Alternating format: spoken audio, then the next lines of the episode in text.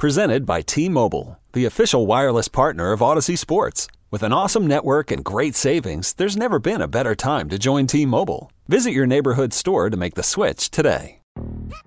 Yo, Trey. Kevin, what's up, man? You know, I've been thinking, what would have happened if the NBA never vetoes the Chris Paul trade to the Lakers and we get CP3 in the same backcourt as Kobe in LA? Well, you get a very happy Jack Nicholson for sure. And the Lakers probably win a bunch more championships. CP3 finally gets a ring or two or three, and the Kardashian empire is forever altered. What did you just say? Hey, everybody, I'm Trey Wingo. And I'm Kevin Frazier, and we're teaming up on a new weekly sports podcast from Wondery, Alternate Routes. As former Sports Center anchors and current sports obsessives, we're consumed by all the what if questions that make being a sports fan so excruciatingly fun. If you're like us, then you also live and die on the fallout from every drop pass. Or play call. Each week on Alternate Routes, we'll take a flashpoint in sports, break down what actually happened, then explore every alternate scenario and the ripple effects it would have caused. Follow Alternate Routes on the Wondery app or wherever you get your podcasts. You can listen early and ad-free right now by joining Wondery Plus. What I've learned about David Stearns over the last how many months he's been the team president Mm-hmm. is he doesn't say very much. Like, and that's where a lot of general managers are, team presidents. They don't say a lot of much. Now, sometimes you get a little crinkle, get a little, little crumb, and like, ooh, oh, he gave me something there. But for the Mm-hmm. most part, David Stearns doesn't tell you anything. He's not telling us they're not adding a DH. He doesn't say much. But he said something that I was very, very surprised about because I have a lot of experience as a fan with teams that go into seasons with, hey, if this goes right and that goes right and that goes right, maybe we'll be good. Yeah. Like I'm sort of an expert on that, whether it's the Mets in the past, whether it's the Nets, whether it's the Jets. A lot of we could be good because it's sports and you never know. And I think for a lot of us as Met fans, that's kind of our view on what we're looking at come mid February when pitchers and catchers report. Mm-hmm. And David Stearns didn't do what I thought he would do, which is play the expectation game. Politicians do this all the time. Keep an eye on New Hampshire. Keep an eye on when politicians say, ah, you know, we're going to need your votes. Hopefully we just win by five points. Meanwhile, really, they need to win by 30 points. Justin Verlander. So expectations are a big part of the game. Yes. President Bush used to do that too at the debate. Hopefully I could put a sentence together, and then if he like competes, he won the debate. He was brilliant at it. That's my guy, Dubs. David Stearns, I thought when asked about expectations for this season and what he thinks the Mets would be, would play that game. And instead, hmm. David Stearns, I don't want to say it was Rex Ryan because that may be going too far, but he was more Rex Ryan than he was George W. Bush. Take a listen. We should be competing for a playoff spot. We- We should be building a team that has the ability to make the playoffs, and that's certainly our expectation for our team. Um, I believe we'll be able to meet that expectation, and we should have exciting baseball in September and October for our fans to be proud of. That's not, hey, I don't kiss Bill Belichick's rings. That's not, I guarantee winning the division. I understand that. He didn't do it with bravado. But he told all of us as Met fans something that most Met fans may not even believe, which is, oh no, we're we're a playoff team. Well, I think I think he, I'm surprised he said that. But why? But what else? What what else would he say? We're rebuilding. Oh, we don't have good enough pieces. They spend a lot of money, right? And so they and they have some some big names and some big pieces. I think this was it was the perfect thing to say. I thought to answer your question, what do I think he was going to say? I thought it would have been more of, hey, you know, we're pretty excited about the team, but uh, it's baseball, you know, we need this, that. Like, I thought he was going to kind of set that bar a little bit lower than tell us, hey, Yeah. I expect we're a playoff team, which means to me, Tiki, if they don't make the playoffs, then David Stearns in year one, we would look at and say, well, that was a failure. Well, I he told us that was his expectation. They came up short. I think he is measuring what he has right now because we we know his history, right? In Milwaukee, he comes, mm-hmm. he, sec- he, he, he inherits a team that's not good. They don't they don't win. They don't get to the postseason in what was it, fifteen or sixteen? He got into the postseason pretty quickly. yeah, got to the NLCS pretty right, quickly. Right. To the, I think it was the second year he gets to the NLCS, and then you, you, he makes a big move, and it's it was cheap because Christian Yelich hadn't been paid yet, but he gets Yelich, and all of a sudden they're a really good team. Right. So I think when we look at David Stearns, what we're looking at is a guy who's going to first evaluate, like he's going to make some moves, he's going to do some things, small. You know, building the farm system out, giving some of these young players a chance to come up and compete and play, making some moves like the Harrison Bader or the Sevy moves uh, that just fill out some glaring holes that are there. But he's not like going all in. Right. This isn't like David Stearns. I'm throwing as much money as I can. He's measuring. Yeah. Like he's measuring and evaluating in these little, you know, small, um, digestible ways that helps him understand what his team is all about.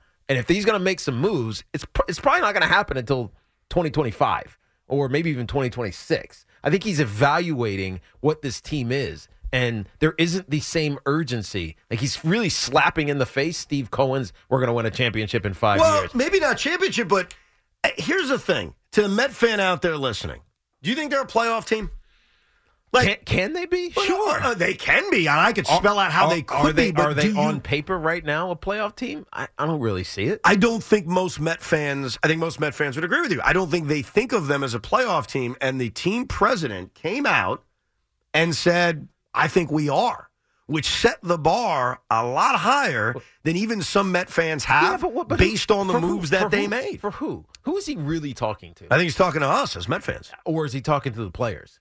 Is he saying, I know what people are going to think about this team, but I expect you guys to play at a playoff level? No, I think he's talking to the fans. I think I think but his what- what answer, and I think he's being that- genuine, which I give him credit for. I think he's giving an honest answer of, yeah, we believe in what we saw from Sean Manaea in the second half, and we believe Luis Severino was tipping his pitches, and Mm-hmm. we believe that some of our young players will contribute in greater ways than you expect, and we believe we're a playoff team. I don't think that view is shared by a lot of Met fans. Now, can the Mets make the playoffs? Of course they can. Mm-hmm. I can lay out all the things that have to happen. There's a lot of things that have to happen, but sure they can. But I just, I was surprised.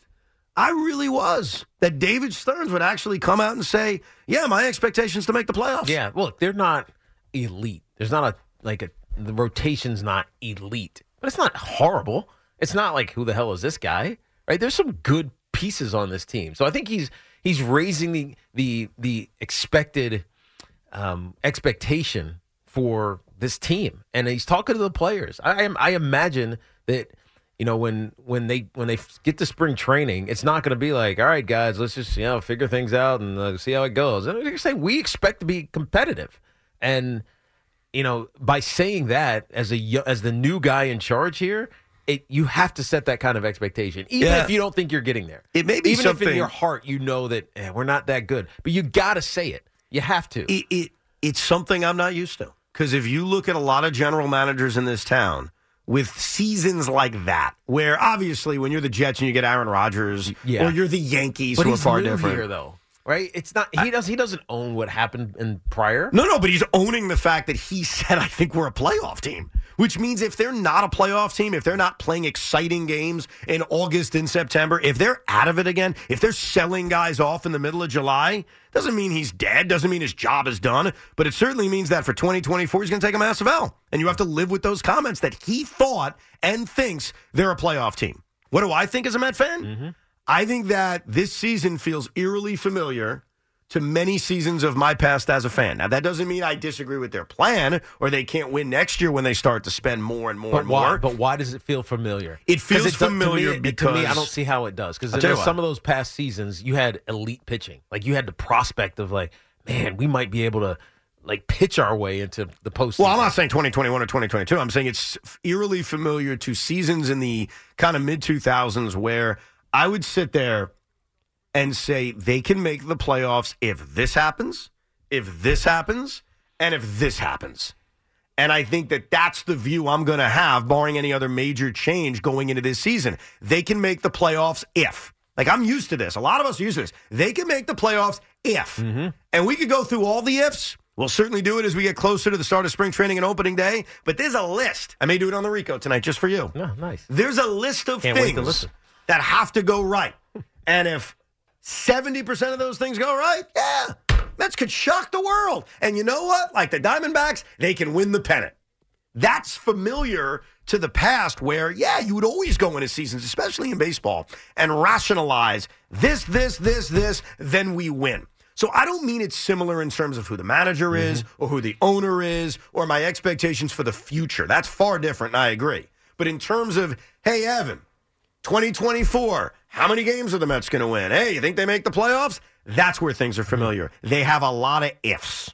The if New York Mets. And one thing, and I should, uh, what they call when you copyright it? 88. When you have a lot of ifs, you're usually effed.